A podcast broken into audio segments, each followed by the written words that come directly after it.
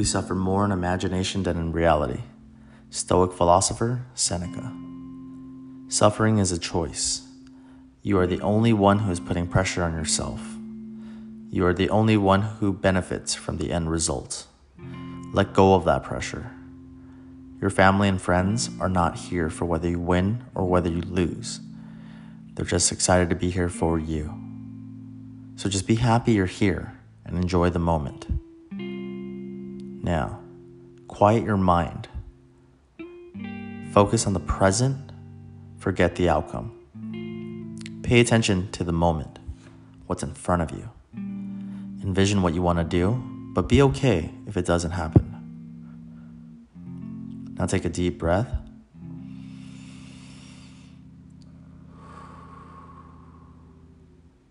Open your eyes. Now go get it.